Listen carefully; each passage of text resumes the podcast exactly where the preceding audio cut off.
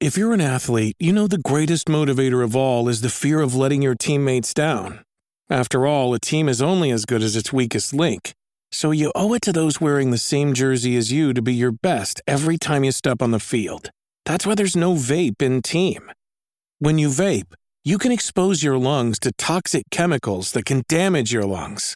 If you're a step behind, the team's a step behind. Brought to you by The Real Cost and the F D A.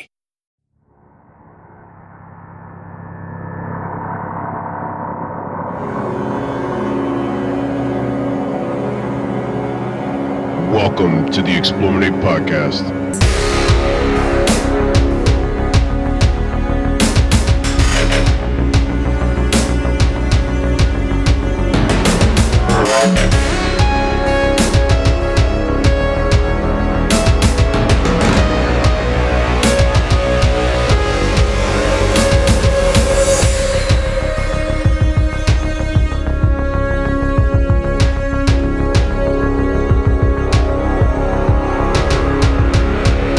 Welcome to the Explorminate Podcast. I am your host, Rob, and joining me tonight is my good friend, Ben. Welcome back, Ben. What's up, Rob? Not much, man. It's good to have you guys all back tonight. And again, we have Drexy. Hello, Drex. Um, um, I've, I'm like perplexed.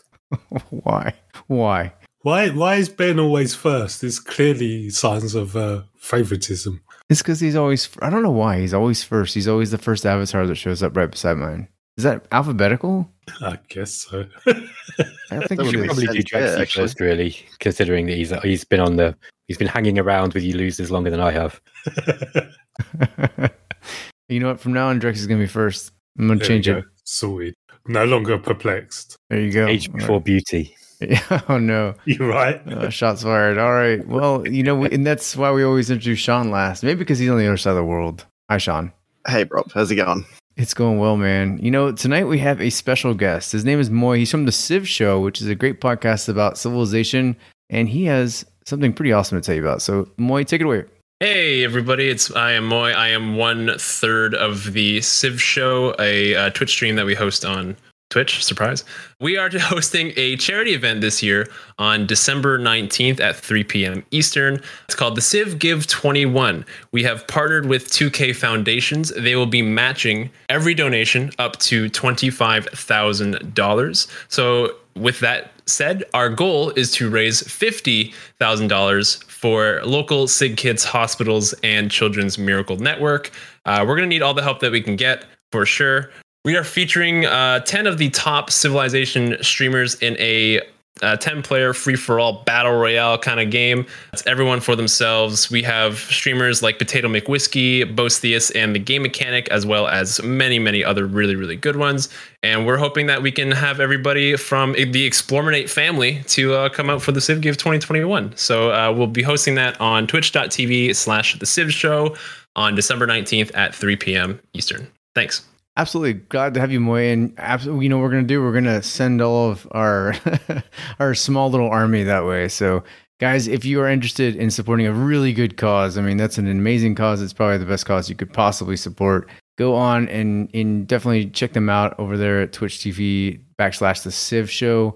And, you know, support them the best you can on December nineteenth. You know, so if, thanks for very much, Moy, for being here. I really appreciate it. And thanks for letting us know about your awesome charity event.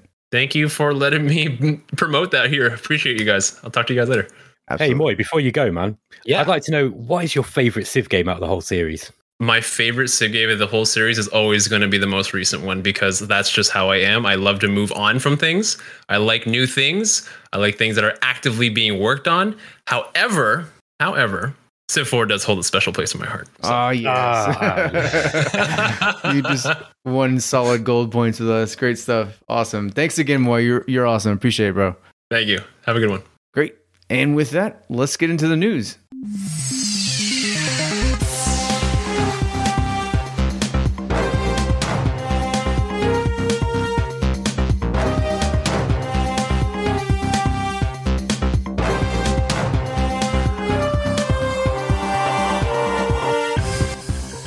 breaking news here on the Explorminate Podcast. We've received word during the editing process of this podcast that Distant Worlds two is now going to be released on March tenth, twenty twenty-two. So that's a big deal, huge deal. We're going to talk more about it in future episodes, but it came out while we were editing this and I wanted to add it. So with that being said, the next thing we want to talk about is Revival Recolonization. They are going to be delaying early access. So they originally were going to have the early access period here in twenty twenty-one, and like everything else, the current environment and the current situation being what it is, they have delayed it until probably quarter three of twenty twenty-two, which is a significant delay.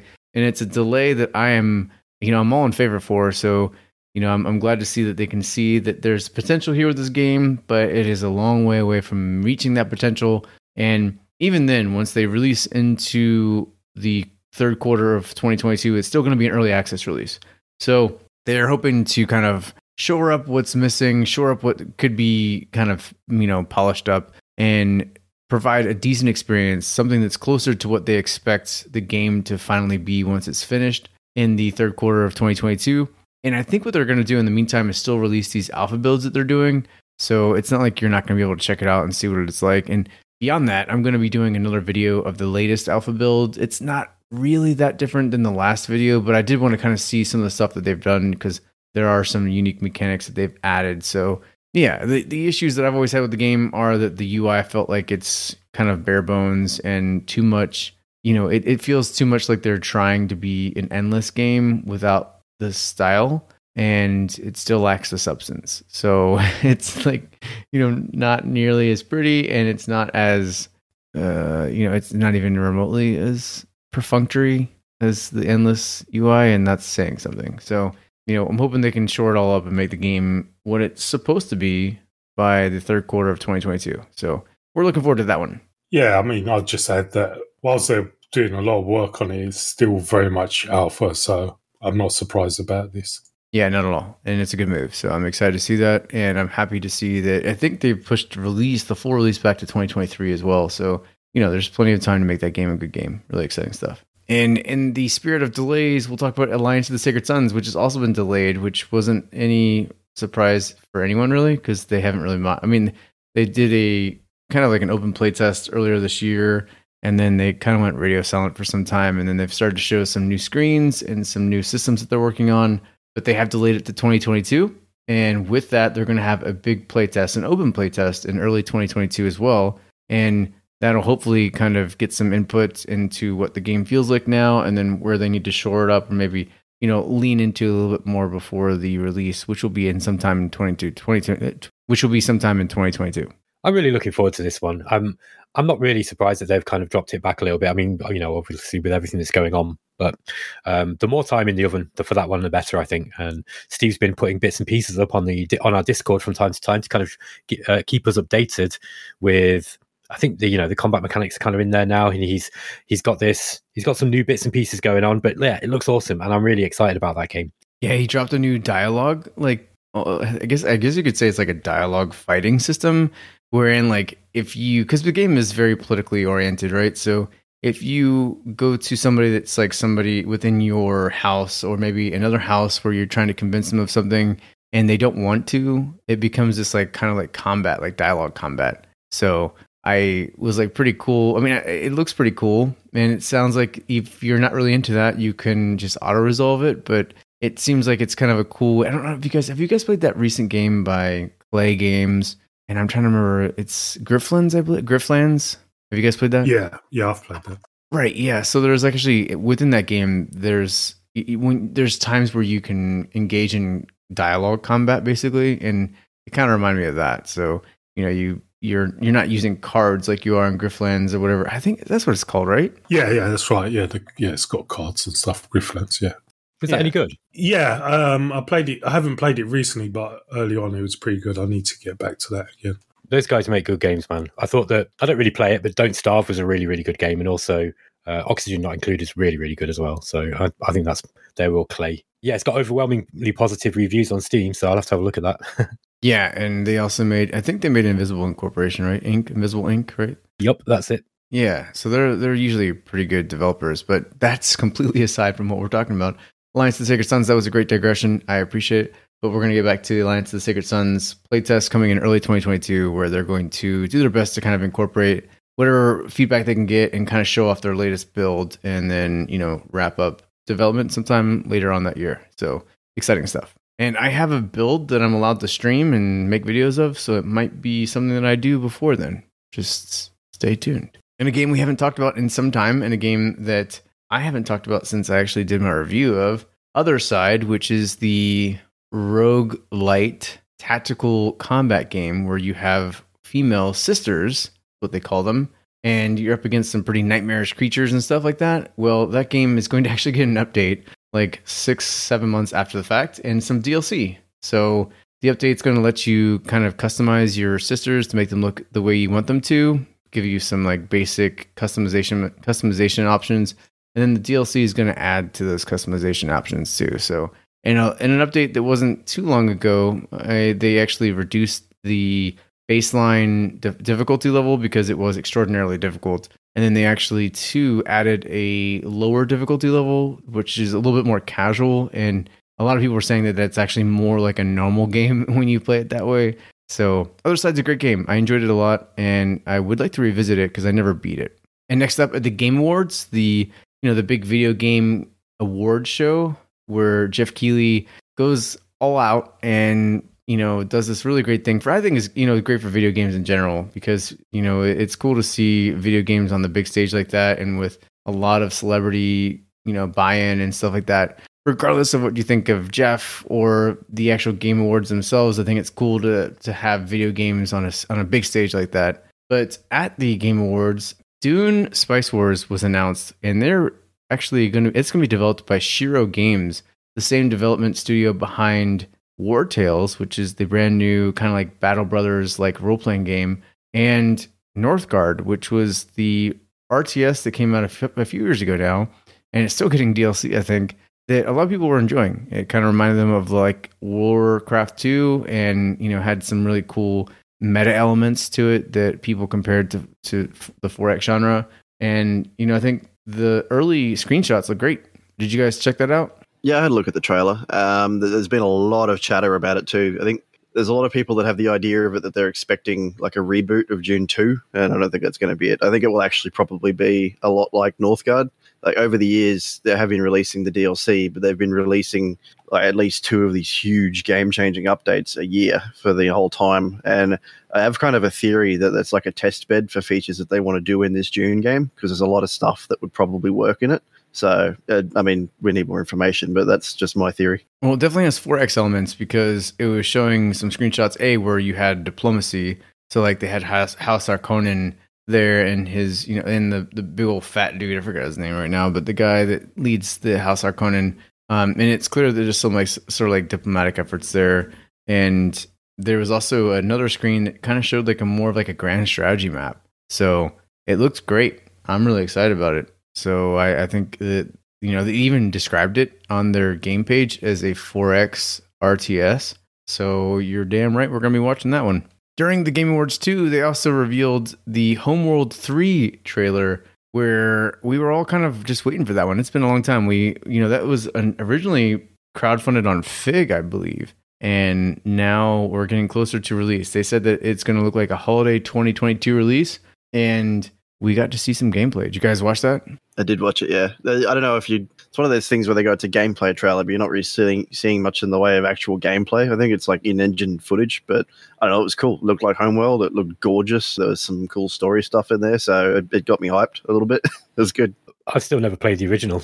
I've got it sat on my hard drive, but I've never got around to it, and everybody keeps telling me that I need to play it. But it's one of those games where, you know, you get a copy of the original and then you get a copy of the remaster. And every time I look up to see which one's the best, everybody just argues over which one is the best. So it's just kind of put me off playing it. Yeah, I bought the original, I've bought the remaster, and I've never played them. I had a friend that was obsessed with, with it, so, but I never got around to playing. They're very, very highly regarded, I think. So you know that either one's going to be good, but it's just, which one? God damn it.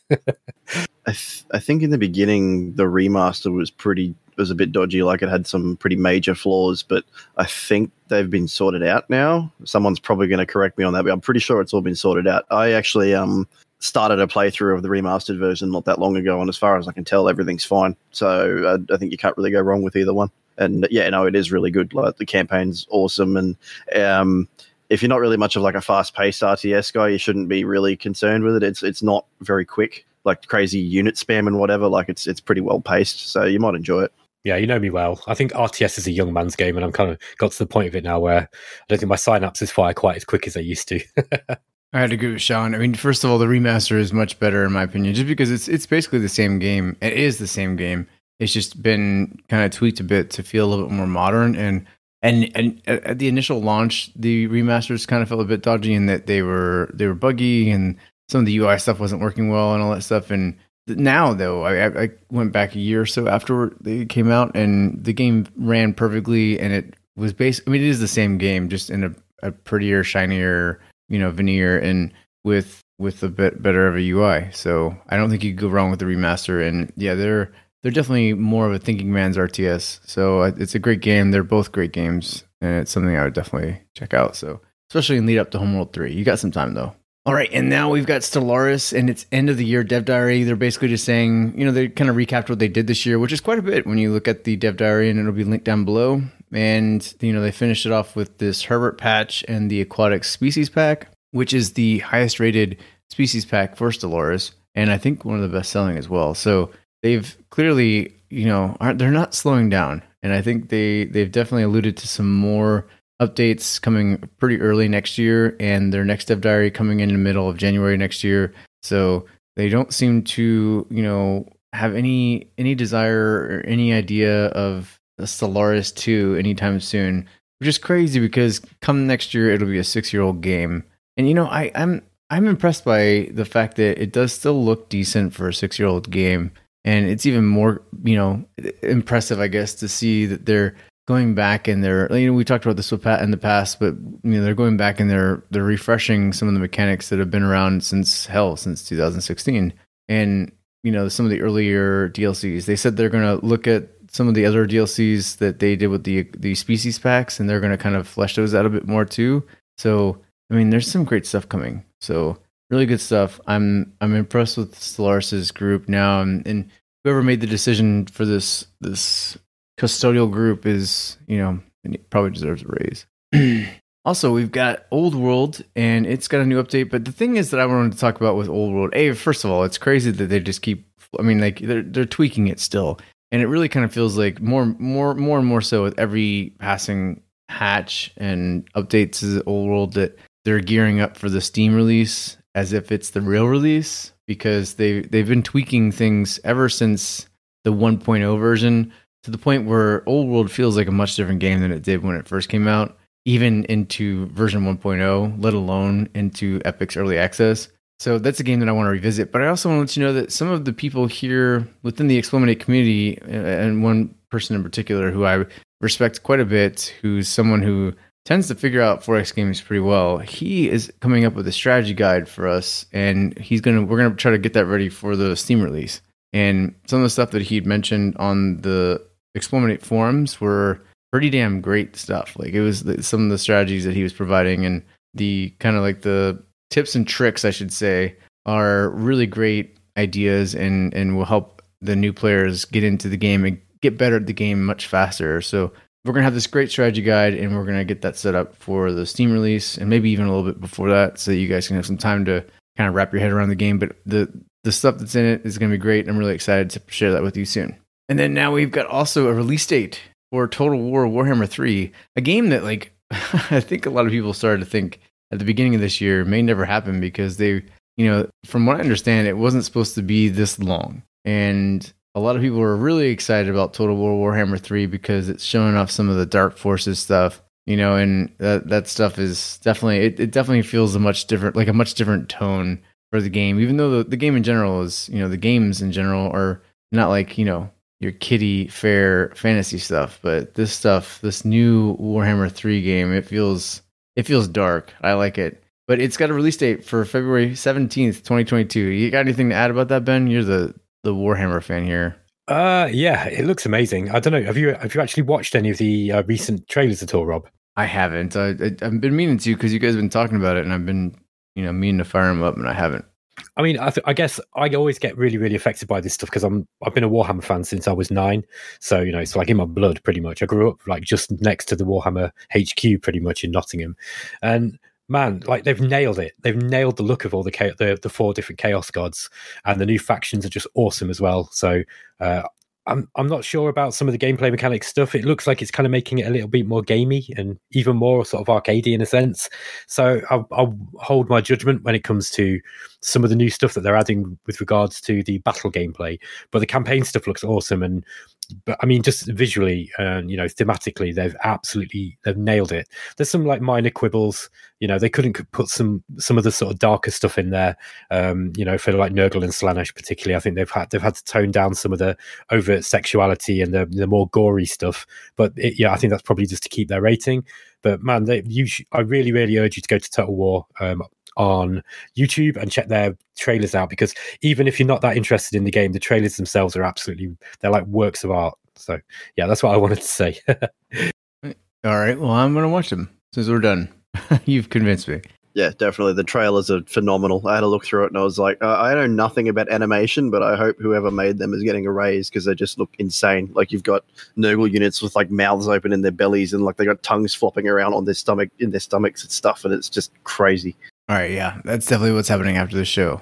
So I'm going to watch those. And last but not least, we have Shadow Empire, which finally is getting some updates, which I know, of course, Vic has been working on some of the other stuff on the side. He's got the, what are they? What was the game that he was making? It's Decisive Campaigns Ardennes, I think. I think that's the one. So it's a World War Two era game. Right, yeah. So he took a break from Shadow Empire to work on that, and now he's coming back to Shadow Empire. And in his like kind of like year-end dev diary himself, he revealed a screenshot of Gaia planets, which I think all of us were expecting at some level, because there's been a lot of talk of that. And then he hinted at something that I think we're all pretty sure is naval stuff. So, you know, he said that it's something that we're all, we've all been asking for, that we're all aware of him, you know, working on, and that he was going to be working on that full steam ahead come the next year. So with Gaia planets, and, you know, the, the majority of Gaia planets having a lot of water, the idea of naval warfare and naval units being added is not out of the out of the question. Yeah, so um, he, Vic's just dropping a hint, hint there, but I think he's I think we're all expecting the naval stuff, and that's pretty much what he's. I, I, it's my understanding that that's what he's making. I think the Gaia planet is basically a step towards that, because currently, for the most part, you don't get very very large oceans on the planets in Shadow Empire. Um, so. I think that, you know, he's having having to add some planets that have got much more of an ocean, uh, much more ocean expanse. And I've been nailing Shadow Empire recently, like probably a little bit more than I should, and it's just such a good game. Like I, I must have five five hundred hours in it now, and I'm still figuring out how to play it. And it's not been, it's just been a, an absolute pleasure. Like, it's definitely my favorite game at the moment, and it's it's certainly my favorite four X game, I'd say. So it's just, yeah, I can't wait for more content for that. It's just, I'm just going to get ready for another couple of hundred hours of trying to figure out whatever it is that he's adding. Yeah, it's a game I really want to get back into, because I had spent like twenty-five hours with it when it first came out, and you guys were all like, you know, tooting its horn and stuff, and I never went back. And I don't know if it's because I just know that I really, really, really, really, really want to get to a point where I can like dedicate the time that I, I need to get really good at it, and I just haven't had that time, so I haven't gotten back into it. But I really feel like it's a game that I could really just eat, you know, like... It it brings everything that I want in a game. I mean, there's there's good combat, of course, and I feel like with the added, you know, interactions with alien life forms and stuff like that, that really kind of gets me going as well. And, you know, there's just a lot about that game that makes me feel like I could get sucked up into it. And I think now is a good time. And didn't they just do like a, a, a the beta patch? Like, didn't it just provide like really good performance increases too? Yeah, it's completely changed it for me, because I've just finished the let, long Let's Play that I was doing for Explorminate, and after one hundred one episodes. And the reason why I kind of stalled off it in May partly was because I was busy with other stuff, but was partly because it, the performance was just so bad, and he's fixed it. It's just, it's silky smooth now, or comparatively so. So yeah, he's he, he said it was like a twenty-five percent performance upgrade, but for me, it's more like fifty percent or seventy-five percent in a very, very large game like the one I was playing. So it's absolutely like, it's just, it's really changed how it plays because it's just so much faster. So yeah, it's a it's a it's a decent update. He's added a load of stuff as well. Like it's one of he's actually been updating this while he's been working on Decisive Campaigns, I think, because he's been updating, he's been adding beta patches every now and again. So he's he's never really put Shadow Empire down, and I think that's an encouraging thought for fans of the game. Yeah, for sure. I'm really excited about it. So we'll keep an eye on it, and we're really excited to see what he does. All right, so in the back half now, we're going to move into our topic for the night, which is Star Ruler two. And we have been all playing it again to kind of remind ourselves of what we liked about Star Ruler two, what we think it changed, like how, the, how basically how it could have changed the genre, maybe why it failed, and what we think we liked about it and what we didn't like about it. So stay tuned.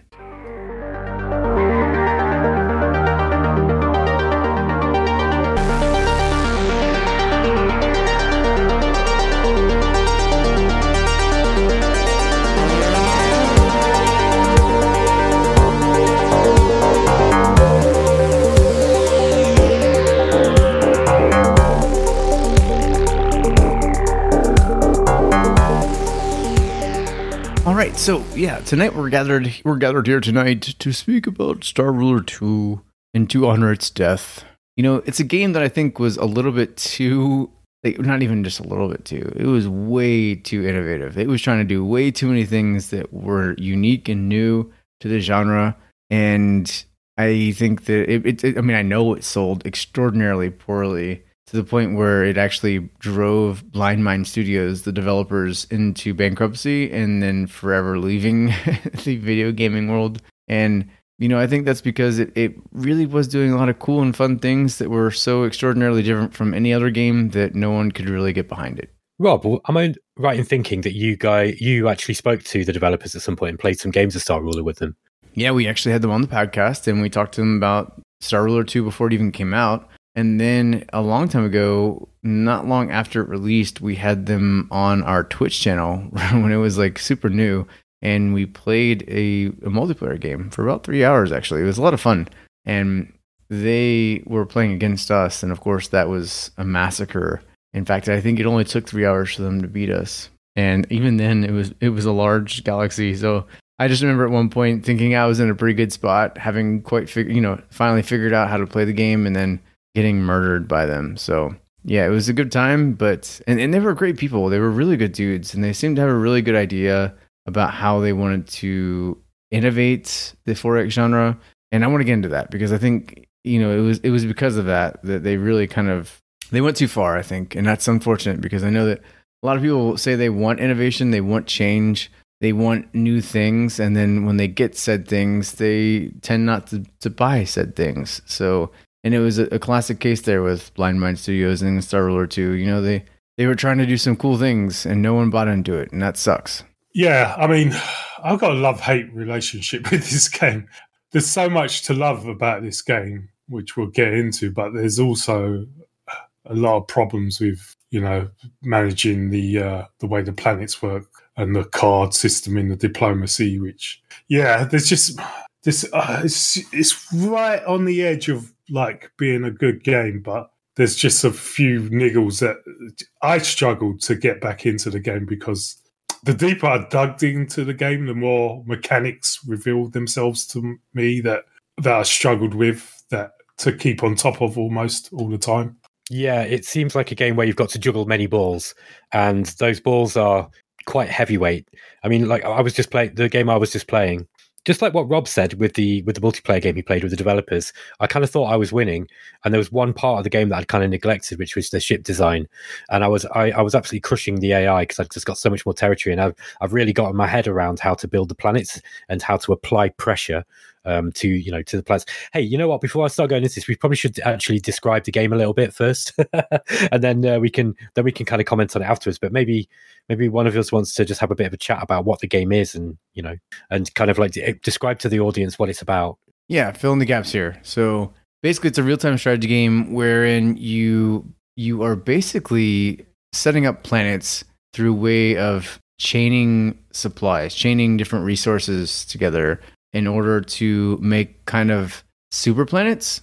So like the idea is basically, I mean, it's, it's your standard four X fare in that it's, or even your art standard R T S fare in that you're You're sending out ships to explore surrounding areas and so to explore surrounding solar systems, wherein you'll find planets that have resources, and those resources are used to level up your planets. And so once you have found those planets, you therefore colonize the planets that you need to then export the goods that are on those planets back to your your core worlds, where the more resources that are imported into those core worlds are then like used to level up these planets to the point where they become incredibly strong, right? So as an example, you have maybe like, you know, the very first where you start to level up your class one planets, they require food and water, right? For your Terrican, which are basically your humans that have evolved in, you know, millions of generations. But so you have the Terrican, who are basically your humans, and they require food and water for your for your level one planets. And once they get food and water, they, you know, get to the level one. And then in order to make them level two, they'll need more food and also a level one resource. And level one resources are only able to be exported when you have leveled up that particular planet to level one. So it becomes this like real big chain of ma- like, you know, basically managing resources and managing where those resources are resources are going in order to, yeah, have these like daisy chains of of resources and and you know, these core worlds that you end up, you know, there's in a game, uh, just my recent game, I only had two planets that I was really kind of focused on, you know, increasing their level to. I mean, of course, the the higher the level they get, the more of the more planets you'll need to have that are higher levels, because in order to get higher levels, you need to have, sorry, and yeah, God, now I'm getting a little confused. I'm, I'm trying, I'm trying. To, it's a confusing system. It's, it it's, really is, yeah. Yeah, I mean, you've got to level planets to level the planets to. Yeah, you basically have to have like, yeah, it's kind of like, you know, the Russian dolls where you have, you know, a doll within a doll within a doll within a doll. But in order to have like the big doll, the big planets, you have to have these like moderately small or moderately sized planets that are then fed from smaller planets. And, you know, it, it's like this yeah feeding system almost that, you know, can become extraordinarily detailed and confusing at times. It's really good though. It's like a really fun system, even because I find myself, I'll pause it quite a lot when I'm playing, obviously when I'm playing on my own, and I'll sit there and kind of think about which planets I want, because each of the sort of tier one and tier two planets, and even some of them that you uh, that have other things like things like iron, which don't necessarily, they're not, those planets aren't used to level up other planets, but they are used as a bonus for the production of your production planets. And there's this system called pressure in it as well, which is basically how which is how your planets grow. So you, what you can do is once you've got, uh, you also have to take care, because the planets cost money until you level them up to level one. And it, in order to level them up to level one, each planet needs food and water, right? So the, not including the food and water planets themselves necessarily, but like you, let's say, you, say you've got a level one planet, you need to give it food and water. So you chain them up. If you don't do that, you end up with a massive money deficit. But if you try to colonize too many planets all at once and then start chaining them all up, because what you can potentially do is just, you know, potentially just colonize thirty planets and then just chain them all up at once. But the problem is the pressure system makes it so that the uh, the buildings that are created on the planet by the civilians, basically, because what pressure does is it actually, it's like industry and the people building their own cities, you know, on the planet, the, the the quality of the buildings that they build is not so good. So you can't just do it all in one go. You've got to what you've got to watch each planet for the pressure level to make sure you're not overloading it, because you will actually get inferior quality planets out of it at the end. So you can't just like, you know, do it all in five seconds. You have to kind of watch it, and what, you know, it's just the the biggest thing with this game is the, the attention. Um, you know, the the efficiency of your attention span. So you've really got to jump between different things. And we've only just talked about the planet development. Like, so there's this is just one innovative system with it with that's like really detailed and nuanced. There's everything else about this game is also just as intense, which is exactly what Drexy, I think, was getting at the start, right? Yeah, yeah, for sure. I mean, like I said, I, I did struggle with it. You can actually build hydro farms and something else for food and water onto planets as well, rather than having to import the resources. But yeah, it's just like Sean's just mentioned in chat, it's like a pyramid scheme, and it, it ends up being you struggle between trying to get your planets upgraded, but of course not colonizing too many planets, because then you end up like your money starts tanking and stuff like that. So it's a lot to keep a track a track of. But um, there's just so many good things. Like you sort of mentioned the um, ship design. I think that's probably one of the best parts of the game. And I kind of, I kind of wish I, there'd be a way for me to play the game where I could worry less about the planets and get more into the ship design and combat. Well, this is one of the another one of the innovative things about Star Ruler. Um, it's got a system for uploading ships that you've created to a to like a server, and then it's actually got a part of the game mechanics are you connect to the server and then you can download other people's ship designs. So it's like built into the game. You don't even have to go to like a mod workshop or anything. It's just it this game, right? Uh, I think, especially considering how good the performance is on it and the, the sheer size of the, the maps you can have and the sh- size of the ships and, you know, the, the how good the graphics are. I think that it was an incredibly, incredibly talented coding team that they'd got and the design team. It's like by far one of the most innovative four X games I've seen. And it's it's high quality. Everything about that game is really high quality. So it's a real shame that they got put off and didn't make any more games, because I think I think if they'd have learned from that game and made another one and, you know, maybe marketed it better, they could have just they could be making the best games now. But um but I'm getting a little bit sidetracked. Um yeah, the ship design is absolutely amazing. It's really, really good. It is quite time consuming, I think, because you you have like a hex system of painting little tiles. So you might have Uh, you know, like armor tiles, and then you have like command system tiles, and then weapons and engines, uh, and it's it doesn't it's not as laborious as it sounds, because it's got a really cool painting tool. So you just basically paint the you know paint these tiles on as you would with a sort of uh, you know with a paint program almost. But it's it's quite easy to do. But the, the scale of the ships can be massive. Like you can you can just upgrade the size of your ships infinitely, pretty much, to the point where you can have ships that are so big and take so many resources that they're bigger than a star. the scale right. is and, and the ships. So actually the same design, you're just changing the actual physical size of it, so you don't have to paint a twenty times sized ship. It's just the same ship, just larger. So uh, the other good thing, there, you've, there's a lot of considerations when you're placing armor about, because it does it in like a, a diagonal system. So mm. it's sort of um, saying if the shot if the shot comes in from this angle, it will go through the ship in this di- in in like a diagonal or a straight line. So you've got to place your armor in a correct place. So it's quite complex, but it, it's quite fun. The other thing I wanted to mention about this game is, um, which I didn't realize for a long time, is the actual being able to setting up the game is really good. It, it's it's like Distant Worlds uh, type of um, setup, where one thing I've not seen in another game, you can actually have multiple galaxies. So you're not, it's not just one galaxy. You can have like five galaxies, and they can be different shapes and sizes, and, and you can also do like pre-warp and no starting fleet and stuff like that, which kind of makes it more like Distant Worlds as well. So it's just such a deep game, but it's it was like they just threw a lot of stuff into a gumbo pot, and it it, it ended up a bit of a mess. Yeah, I tend to agree there. Like, I don't know if you guys had all played it beforehand, but coming into this as a new player, there was a lot of cool stuff that I liked and that scratched these itches. Like you said, the planet management, I was really into that, and the ship designs. But as as a new player, I found it quite overwhelming, even looking at tutorials and playing the tutorial. Ben and I went and played an actual game, and we got in there, and admittedly I was pretty out of it because it was like midnight, but I got in there and I was like, all right, I kind of know what I'm doing. And then it actually was really helpful, but it just kind of like, you just get chucked in the deep end and you're trying to figure it out sort of thing. Because it was midnight, or was it because you drank about fifteen bottles of vodka? It wasn't vodka. Yeah, he's not Russian. What do you drink? You drink something else. Oh, uh, what have we got here? There's rum, rum beer. I make it's beer, but yeah. Rum.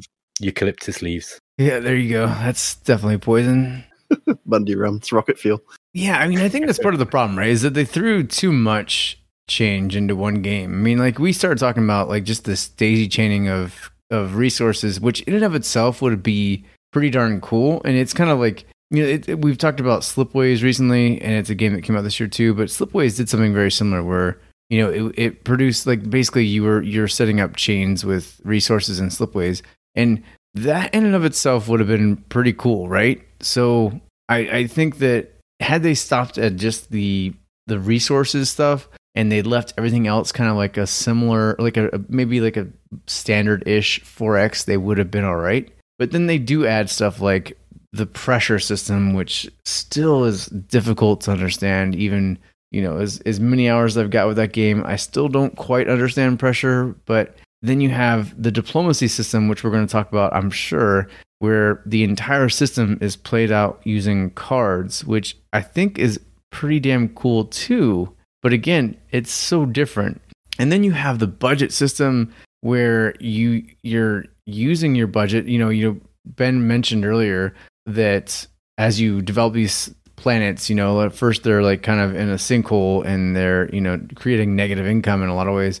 But then once you start to level them up and get them in a good spot, they create a lot of income. And with that income in cycles, you have to divert it to whichever of these resources that you want to divert it to, be it influence, be it research, be it credits, and, you know, all that stuff, all that stuff, you know, by themselves would be gameplay mechanics that are so very different than the standard four X or strategy games that you're used to, that they would probably be a bit hard to understand. But you threw all of that, and I know I'm missing stuff. I mean, the diplomacy system, the budget system, even the research system is different. Like the research itself is is more like almost like a Path of Exile, like skill tree.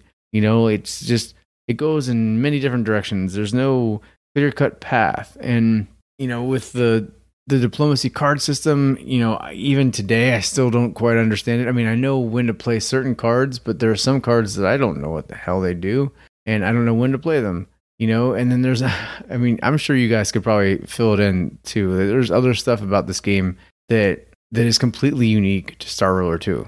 There's all the buildings that you can build on the planets that you can't really build on every planet. So it kind of gets around that Master of Orion thing of just build everything everywhere.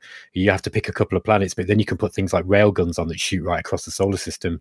And, uh, you know, it's, there's factories you can use, you can build in order to produce more pressure. There are shipyards that you can place, manual defense systems. There's a lot that, but this game is massive. There's so much build to it. On moons. You can build on moons as well, which is crazy. Build on moons. There are planet buster ships that you can find.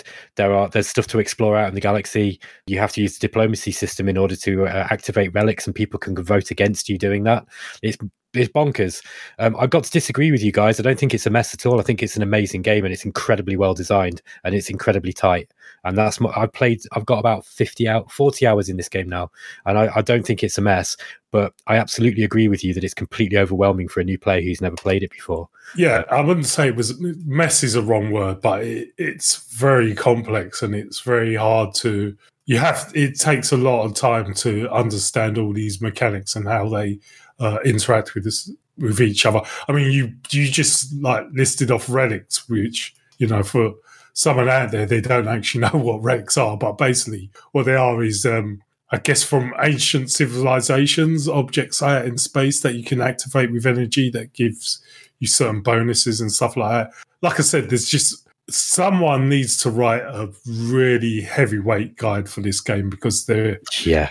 Of, uh, even watching videos, it's just not enough. I think you need a, someone out there needs to do a decent guide for this game. But I think that's the biggest part of the problem is, whilst it has all these amazing elements, it's there's no way an in-game tutorial even could explain it all. So you're required a lot of hours to actually even get your foot in the door, which is why I think the game failed. I agree. I think that's probably what happened with it as well.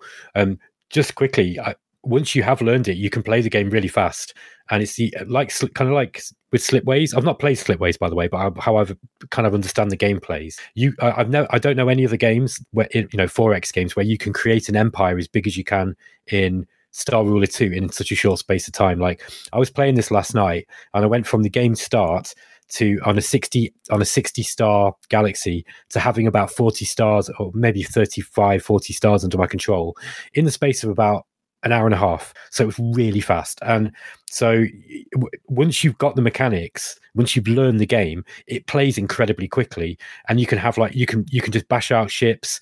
Um, you know, you can have multiple fleets all flying around. Uh, you know, you got your research system all going. You, like Rob said, I probably had about two planets that I was actively developing, and I got one of them up to level five, which meant it had a, it had you know like probably about thirty attached stars, uh, sorry, thirty attached planets, or maybe more, forty, something like this, some crazy amount of planets. Um, but you have to pick which ones you want. It it's a dead good game, man, and it's just. Like you say, I think it's just a little bit overwhelming. Like I lost because I just didn't keep on top of all the balls that you have to drop. I, had, I dropped some balls, and unfortunately, you know, you can't drop you can't drop any of the balls. You have to you have to juggle all of them, and I can totally see how that would be well stressful for people to play. Yeah, no, I agree with Drexy. It's not a mess. It definitely doesn't feel like a mess. It just feels like too much for one game to try to change and innovate. And so, like, it's not that. You know, it's not that it doesn't work, because in, in some crazy ass way it does work. It's just that it doesn't it doesn't feel remotely penetrable, you know, for even the first ten hours. I mean, I remember it took me a long ass time to start feeling like I knew what the hell I was doing. And it ended up being the video that I had for the like the basically like the introductory to the idea of like to set up how to play Star Ruler two was one of the most viewed videos we had on YouTube for a very long time. Yeah, I watched a tutorial. Um, I watched a guy do a Let's Play, and it was a relatively short one. It was like, you know, I, I probably watched about an hour's worth of videos, and um, that that showed me how to play. But I, before that, I was it was it's throwing you in at the deep end. It doesn't actually have a reasonable tutorial. The tutorial teaches you how to do everything. It doesn't teach you the the nuances of stuff like, you know, pressure. It, it kind of explains the pressure system, but it doesn't really explain quite how it works, and it certainly doesn't tell you how to approach, you know, the game. There's other stuff in there as well, by the way. There's stuff like, it's kind of got stuff that, you know, you might that might be reserved for more complex four X games like uh, Stellaris, where you have like this, I forget what it's called now, but kind of each race you can pick a sort of traje- trajectory to go through. So, for example, the Terrakin, uh, they're they're starting off on this. You want to kind of kill as many of the remnant, uh, the precursor remnants that are kind of in the galaxy as possible, and it gives you bonuses. And the more you kill, and you can add more of these kind of like this, this sort of skill tree. It's like another thing that's that I don't think you would have even noticed unless you click on the tab. But it, and it's not really explained very well in the tutorial. But you know, you can. Th- there's about twenty of these different trees that you can then like open. It's like mind-bogglingly complex, you know. And like compared to something, you know, its closest competitor, I would say. It's something like um, it's something like Sins of a Solar Empire. It's kind of like that. It's less fast-paced, I'd say, than Sins, but it's uh, more complex by far. It's like a much more complex game than Sins is. Is it a better game? Hmm, not sure about that. The other thing I wanted to mention is the uh, research tree, which at first glance looks quite unwieldy, but one of the cool things about it is the way it is, it's like a web, and it kind of loops back on itself, so... To get a certain uh, research thing, you can actually take multiple paths to get there, so you don't kind of don't have to waste your time going through something you're not going to use to get to something that's sort of on that side of the tree. So, it, I mean, you're just going to have to look at it. It's really hard to, I don't know whether you guys can explain it better, but the research tree is like, I've never not seen anything like that in a game. No, you're dead right. It's like a web. It is a web, and it's like a huge web, and there's a load of text, and they've got multiple branches, so you can get to certain technologies in different ways. Uh, but it's a static thing. It's it's uh, it's big. It's another big and confusing part of the game. There's about twenty different currencies in the game as well. It's like you've got energy, you've got F T L energy, you've got money. Um, the money, the the way that monies works is different as well, because you have basically a certain amount of money that you get every month, and you don't carry it on, so you don't have a treasury pool. You just have a budget that you can spend up to each month, and so you can kind of go into the red. You know, you can spend into the red, and it has some sort of negative effects. Um, then you've got. What else have you got? There's there's influence, which you use for, for your diplomacy. You've got research points. You don't really generate any of those until you built some research um buildings. There's loads of stuff. It's just mad. Yeah, and so something I wanted to talk about any more, a little, a little bit more in depth, is the diplomacy system. Where, sorry, Drexy, you want to talk? No, I wasn't saying anything. Uh, I see one. Sorry, I thought I didn't see it until now. Another aspect of the game that I really wanted to talk about was the diplomacy system that I know that we kind of brushed over a little bit, but it's something that I think a lot of people actually refer back to because of how good it is in a lot of ways.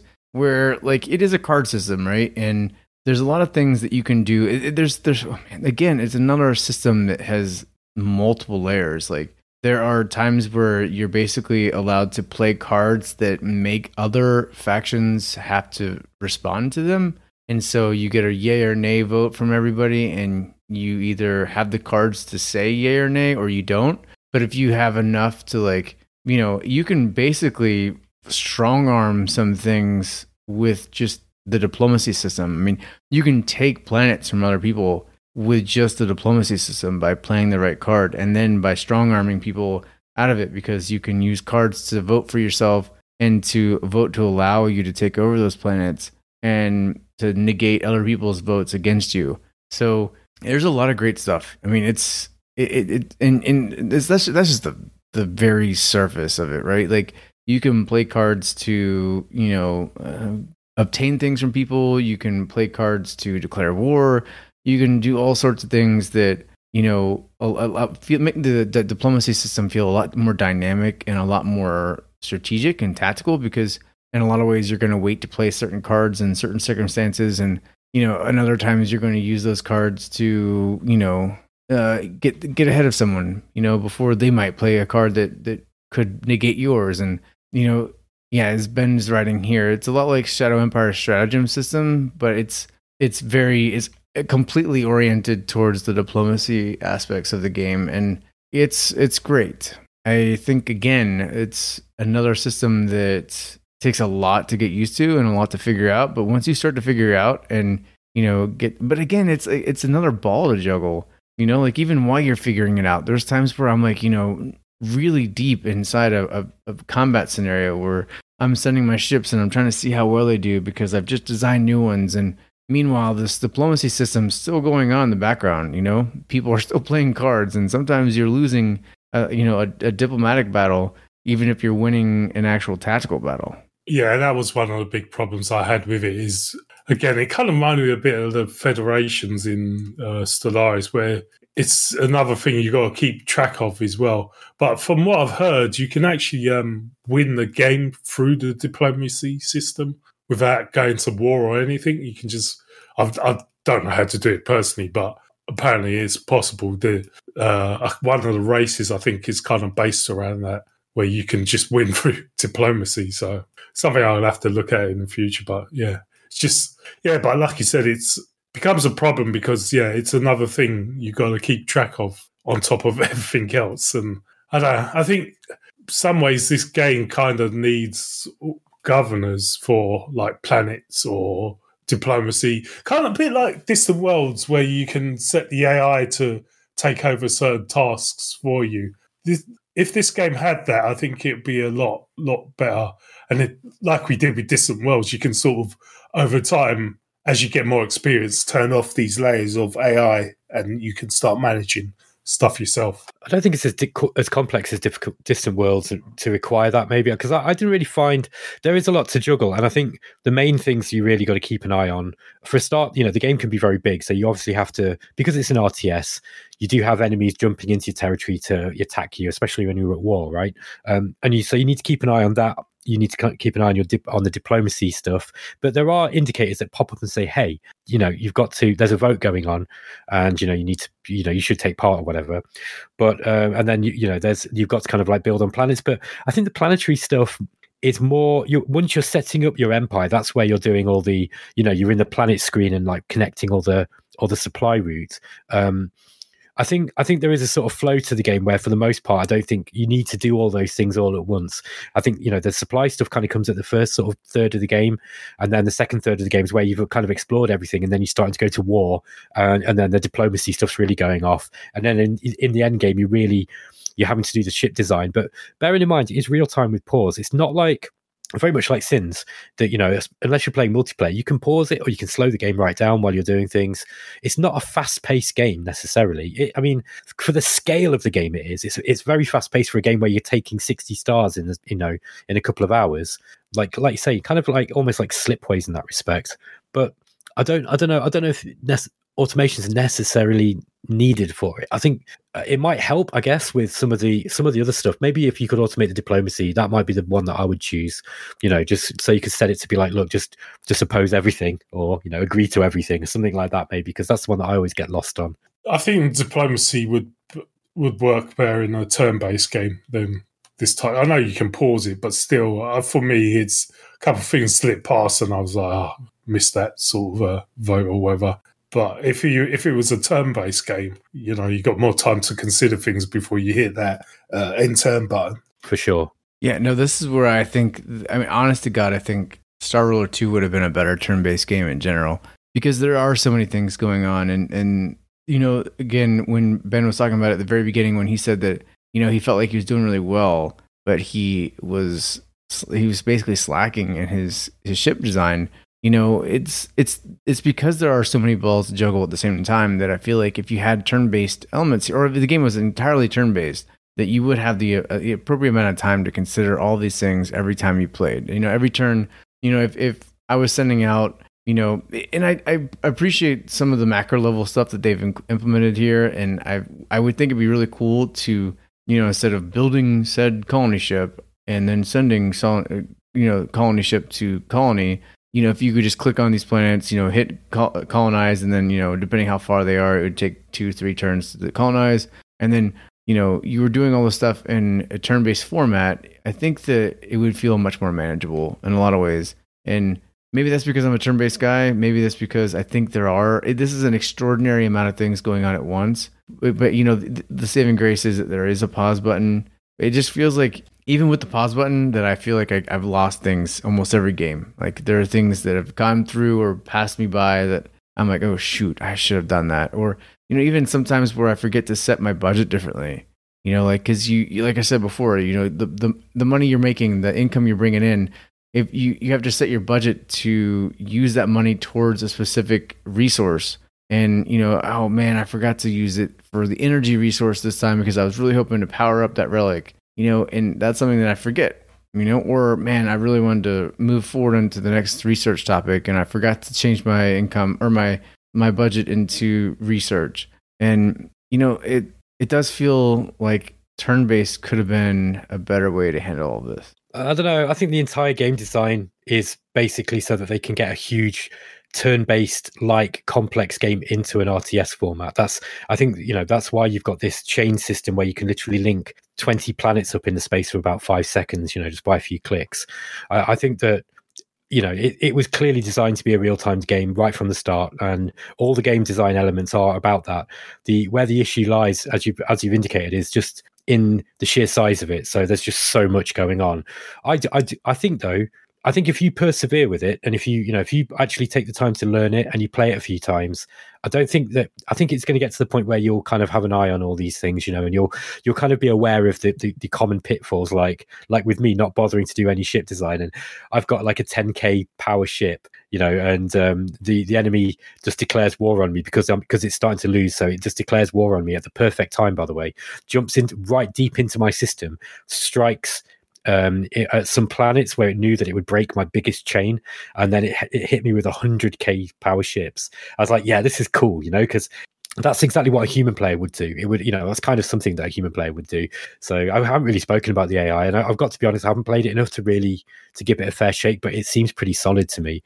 So yeah, I, I think it was always supposed to be an a, a, a I think it was always supposed to be a real-time game, and I don't. I, I think that I don't think those game mechanics would translate well if it was turn-based. Um, But I, I totally get the point that it probably, you know, they've tried to cram a turn-based complexity game into an R T S, and I think it's successful, but, you know, at the, at the cost of being just a bit, little bit too complex for most people to be bothered to stick with. Yeah, perhaps. I mean, I, I guess that's part of why I didn't succeed in all honesty. I mean, like, if that was their goal, they clearly succeeded in that it works. I just don't know that it's accessible to about ninety-five percent of the people that are ever play it. And that's probably why it's never really, I mean, even today, I think people still talk about it. You know, like people still talk, I think more than anyone else, more than any other game that's like, you know, quote unquote failed. More people talk about Star Ruler two, especially the politics and the diplomacy when it comes to like, you know, talking about like, you know, game mechanics for four X games that they really enjoyed. In fact, if you go into like the the four X gaming subreddit and you ask like, you know, what are some game, game like who which game does diplomacy well? Like most people say, oh, all, all of them suck. But then there might be one or two or maybe even half dozen people who will come in and say, you know, Star Ruler two did it really well.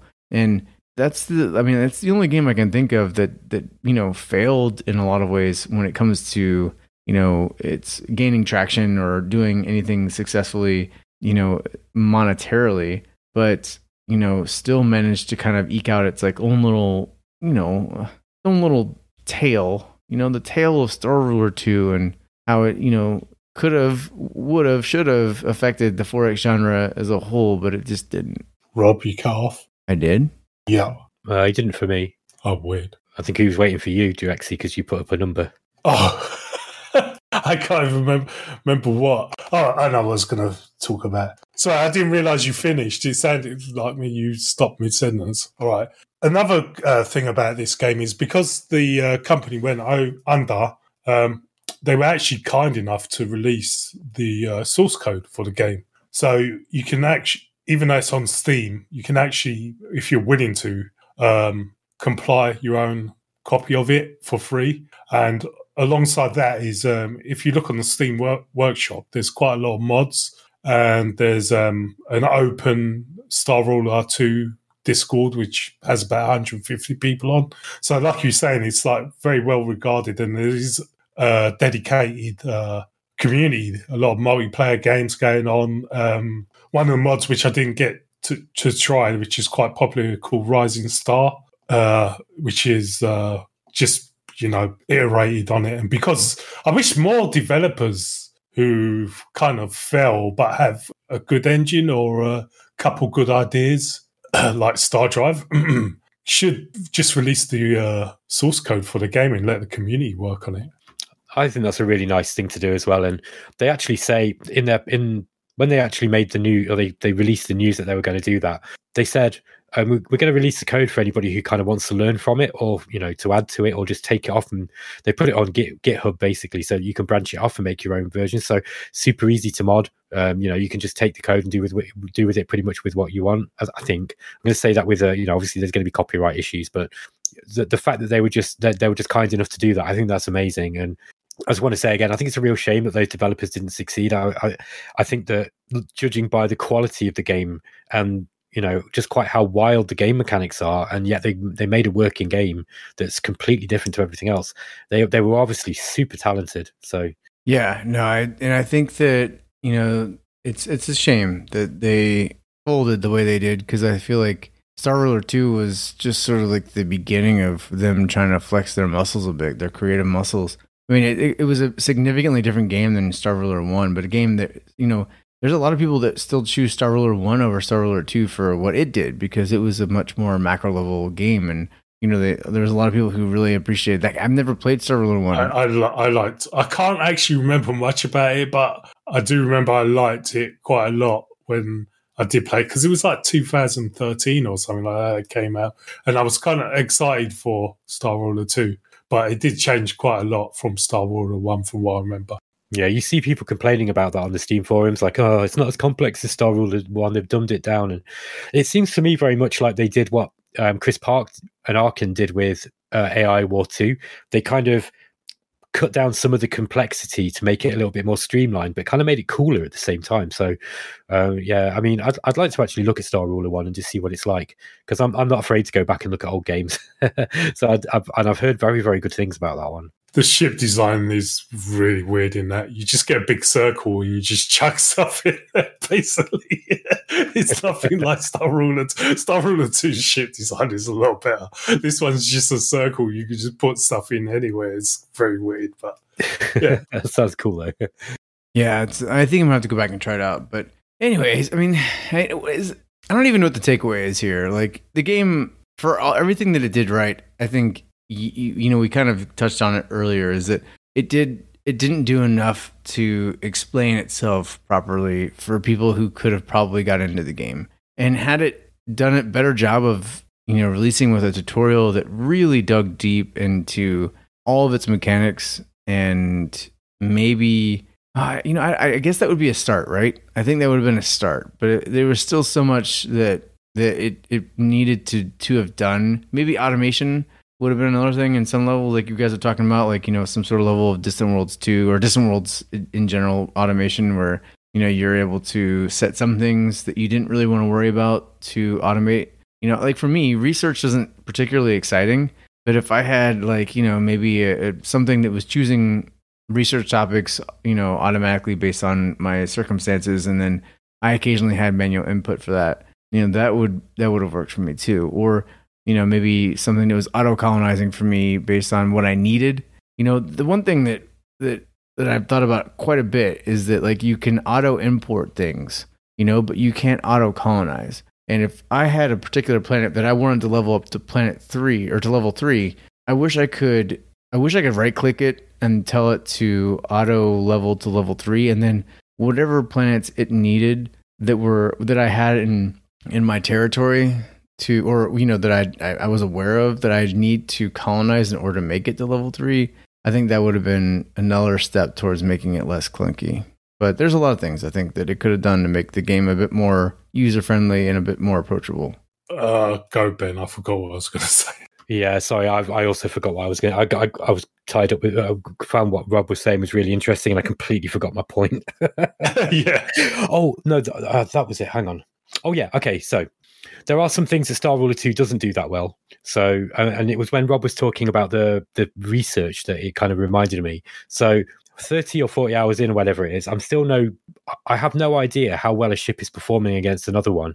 So the combat, it looks cool, yeah, but basically what happens is your fleet with its attendant, um, you, you have like a capital ship, and then you have a bunch of smaller uh, fleet ships that you build uh, to kind of like circle it, and they, they just move as these big this big circular blob. Now, what happens is they they move up to one another, and then they just blast each other from long range.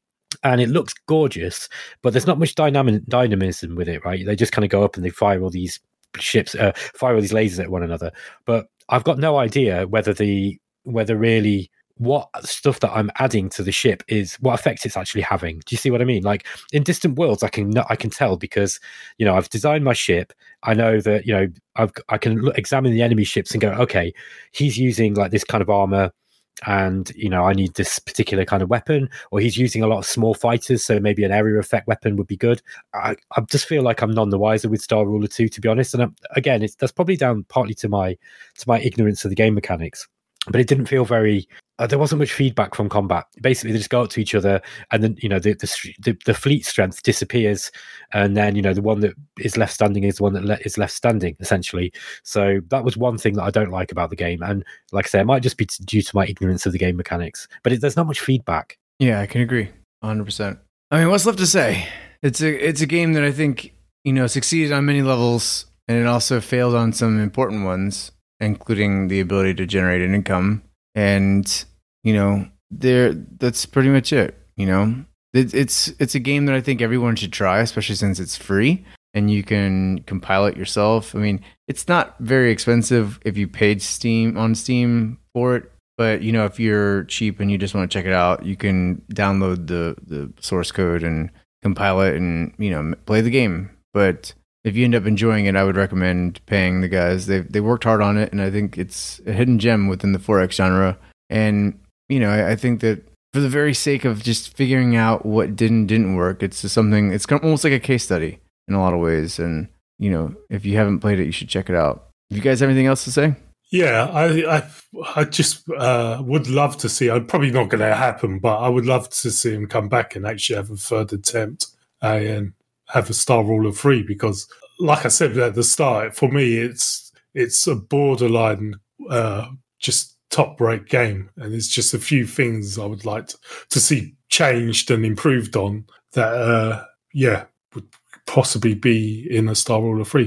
The thing I wanted to say as well, I think the problem with the tutorial is because it was basically a two-man studio, it's you know it's just a limitation of a game made by small studio who actually did a lot, a lot, a lot of work on this game and a lot of mechanics. So, yeah, it's just one of the things. But if they could come back and maybe work with someone with the community to do the tutorial side of things, like some other games have done, even triple A games have done, and, yeah, come out with a Star, Star Ruler uh, three. Or maybe someone from the community with the source code could actually come out with more of a Star Ruler three. Oh, we're good. Um, yeah, no, I think just... Like I said, as a, as a new player, I do find it overwhelming, but there is a lot of stuff in there that I like about it that we've talked about, you know, like the the planetary management and transferring resources around and the fleet management. There's things in there that I like, that tick boxes for me, that, that I enjoy. And it's something that I, it's it's fun enough and interesting enough that I want to get to know it better and get the hang of it. And yeah, it would be cool if there was ever something else that comes out that's like this, because um, some of these mechanics, I don't know if there are any other games that even do them. Like the fleet management, how you like you build you build your flagship and then you they build their own fleet. Is there any other game that does that? I've seen that before. I can't remember where actually, um, but I'm just trying to think. It's more of an article. You kind of have it in Stellaris, kind of. You've got to press yeah, build the fleets, and you could just reinforce the fleets. Uh, it's a similar sort of thing in Stellaris. I'm trying to think of the other game that does it. There is another game that does it, I'm sure, but I can't. It's, it's on the tip of my tongue.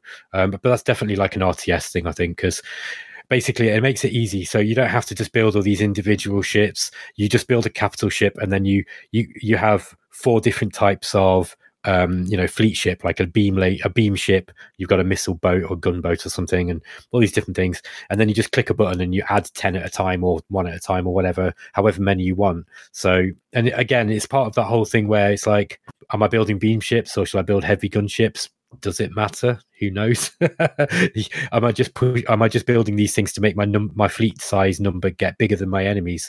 You know, yeah, who knows? Yeah, that's how it felt to me. My number's uh, bigger than theirs, so I'm po- probably going to win. I kind of felt like that in Stellaris as well, though. I'm yeah, not, it's very I'm similar, not... similar sort of things with Stellaris. Yeah. All right, well, I think that's it. Let's uh, end this episode with what we're playing. What have you been playing, Ben? I'm trying to finish uh, Total War Warhammer two because I've still not finished the Vortex campaign. So I've like I've I've dialed myself back down to normal, and I'm just playing the Skaven. Uh, one of the I'm playing Lord Skrulk's Skaven campaign because I just want to finish the Vortex campaign before February sixteenth, whatever it is, when Warhammer three comes out.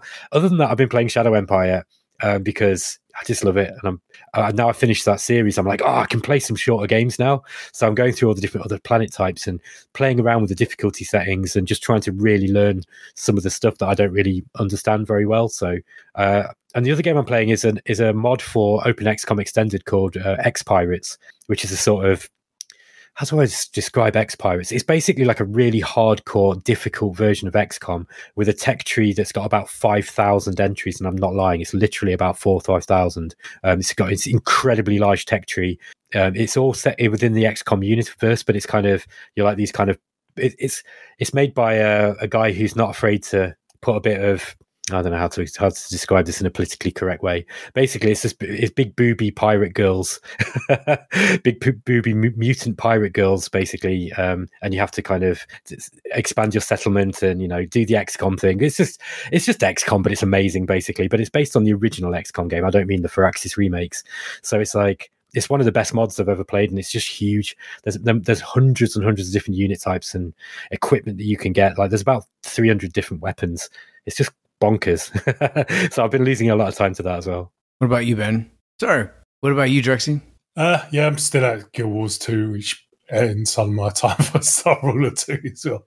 But uh, yeah, I, I don't know. I'm just enjoying the game. It's you can play as much or as little as you want, which is what I like about it. And you don't have to pay a subscription. So yeah, it's quite fun. And you down under, mate?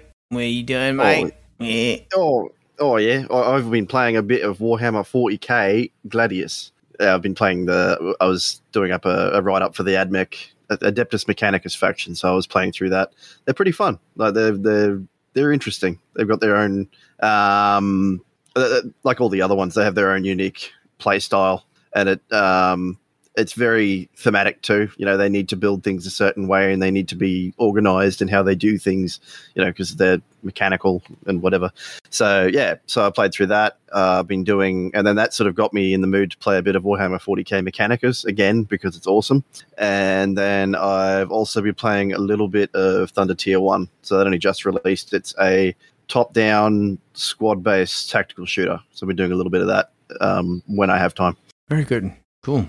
Yeah, for me, I've been playing. I've been, there's been a few games that have come through the Explorminate's desk here that I'm gonna throw a video or two on the old YouTube on. One of which is a game that's basically a fantasy RimWorld, but it's it's funny because there's been so many RimWorld clones that it's kind of getting ridiculous. But this one is actually pretty unique in that it's very fantasy oriented, and it has some four X elements because there's like, you know, you build your own town and your your eventually your own castles and stuff like that. And then, you know, neighboring empires can invade you. You can invade neighboring empires yourselves. And there's like this weird diplomacy that occurs, and it, it's pretty cool. It's called Noble Fates, I believe it's called. And so that one kind of came across the desk. And then I also really got into this game called Chorus, which is a like a sci-fi space shoot 'em up. I mean, it's it's got some light R P G elements. I don't know if you guys have heard of Everspace two, where they're uh, yeah yeah I know that yeah Everspace yeah. two. It's kind of like this, you know, basically like an action R P G space game, but the same, I think under, like there's under the same umbrella, um, the same like development studio, but these guys came out with Chorus, which is a great, a friggin' great game. I, I'm, it came out of nowhere for me. I saw it as a recommended game and I started looking into it and I was like, holy crap, this looks amazing. And some of my friends here on Steam had really given it really good reviews. And I was like, what is this? This couldn't be this good. And I started watching reviews and ended up picking it up, and I'm four or five hours into it and just really enjoying it. It's, it's kind of like a story-based TIE fighter, you know, with modern day, you know, uh, mechanics and some some action R P G elements where you, you know, can level up your weapons and stuff like that. And the story is pretty cool, you know, like this, you're basically a female where you've you've been playing as the bad guy forever, and then you they finally went too far, and you know, you decide to give up your bad ways and fight the bad people. So it's pretty cool. That sounds awesome, man. Yeah. Hey, um, I don't know if you have played Everspace two, but I have that. Um, if you have, how do you think it stacks up? Because I've been keeping an eye on that, and I'm like, yeah, that looks really cool. So I don't know. I'm kind of interested. Well, so Everspace two is great. Both games look amazing. Everspace two, I think, uh, is a little less. I mean, it, it feels less story oriented. It's more of like an open world, you know, kind of like a Skyrim in a lot of ways. You know what I'm saying? Like an like a space Skyrim, because you're just going around from place to place, like doing quests, and there's an overarching quest, but you can kind of get lost in some of the side quests and stuff. Whereas Chorus, I feel it feels a little bit more, it's a little bit more directed, but there's still some, it, it, it actually has a much more, I think, effective and fun combat system. And, but other than that, it's, it's a bit more on the rails. Although there's quite a bit of open space. I won't say that there's not, because there's definitely like a lot of side quests and stuff you can complete. That, and, and the whole game I've been really enjoying, just a lot, a lot more. It's it's easily the game that's surprised me the most in twenty twenty-one. I didn't even know it existed until it came out. And then now it's out and I'm playing it. I'm like, holy shit, this game is great. But it's not four X. So, but with regards to four X, I have been playing some Old World like I normally do, because I kind of come back to that every now and then to kind of figure out, like, you know, why it is I suck at that game. And then I also have been playing some... I bet you don't. Well, then I've been playing some Galactic Civilizations four, because it's, I just feel like, you know, it's at a point where you, they need to know what's wrong with it. So, yeah, I, you know, it, there's a lot of good things with Gals four, but I feel like there's also some things that really know the shit out of me. And one thing that I've been harping on them hardcore, and I've probably complained about in every video I've ever made, is the ability to queue up space, queue up colonies. You know, like if you... And right now, currently in Galactic Civilizations four, if you want to colonize a new planet, and you do that literally dozens of times in Galactic Civilizations four, because there's so many, you make so many feeder colonies in this game. So each time you want to go and and colonize a planet, you have to go to your shipyards, select colony ship, build colony ship. Once it's, you know, created, you have to manually send it to whatever planet it is you want.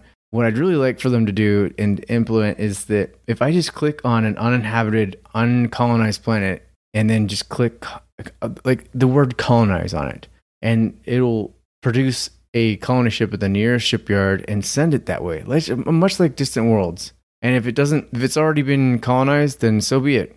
It goes off, or it tells me I can't go to wherever it's supposed to be. But it just, there's a streamlining of that colony, like founding process in Galactic Civilizations four. Is extraordinarily important because of how many times you end up colonizing planets in that game. And I bitch about it every time I get about on that game. So anyways, I had a quick look. Uh, I had a quick look at Galciv four and it looks pretty cool. Um, I liked what I saw, and I like Galciv anyway. I like Galciv three. Um, I'm one of those weird people who really likes it. so um, I, I, I, I had my first look at Galciv four the other day and I was like, yeah, I, I like this. I like what they're doing with it. It still feels like Galciv four, but it's, it's kind of like, yeah, I like it. so I'm, I'm excited to, uh, I'm, I've still not watched any of your videos on it yet, Rob. I need to do that and just kind of like really get my head around what's going on with it. But it sounds like, I think they're going in the right direction with it, aren't they? Yeah, no, I agree with that. And I think that, so you guys should know this, we're, our next episode that we dive deep on a game will be Galactic Civilizations four. We we all got copies, and we're going to give it a go here in the next month or so. And in the time that, you know, in the next month, we're going to play it and start to kind of formulate some of our constructive feedback that we can give regarding what's working and maybe what's not, and help, you know, maybe maybe send that Stardock's way to kind of help them figure out how to finish this up in the home stretch. So stay tuned for that episode. And next episode, we're going to probably do like a Game of the Year episode. So check that out, like coming out of our own Game of the Year and kind of what's made the biggest imprint, or, you know, biggest, yeah, I guess, you know, made the most, sorry, influenced us the most. So just stay tuned for that. We'll talk about that next episode and kind of wrap the year up with, you know, what we liked and what we enjoyed and what we didn't like and where we think things are going, and talk about some of the shit that's coming out next year, which is crazy. You know, just Distant Worlds two, Galactic Civilizations four, Total War Warhammer three, you know, all these other games that are just now, Dune Spice Wars, all these games that are coming out. We'll talk about those. Uh, it's going to be a bit of a weird one, because I remember the end of last year, we were like super excited for twenty twenty-one because all these games were meant to be coming out, and I think only one of them came out, which was uh, Humankind. Two of them, Old World and Humankind. But oh, yeah, yeah, you're right. Yeah, so yeah, it's it's going to be like, yeah, we're going to wait for twenty twenty-two now. Yeah, it's true. But we can talk about that. So stay tuned for that next time. And till then, thanks to Moy again for joining us from the Civ Game Show, or the Civ Show. Sorry, the Civ Show. Civ Show. Civ Show. Let me try this again. Thanks again to Moy for joining us from the Civ Show. And don't forget to check him out on Twitch on December nineteenth for their big charity event. It's a great cause, and I think that, you know, we as Explorminate, as a nation, as like a, you know, a group, a community, need to do our best to show a little bit of, you know, support for that cause, because that's a great cause. And, uh, you know, it's an also another one of, you know, kind of like a fellow four X podcast. So definitely check them out. Okay. That sounds like it's going to be a really exciting game as well. Yeah, great people there. It sounds like, I mean, Potato McWhiskey and all those guys that are very good civilization game players, you know, they're, they're, They're probably going to put on a good show. So anyways, this is Rob, Ben, Drexy, and Sean for Explorminate. Until next time, keep exploring.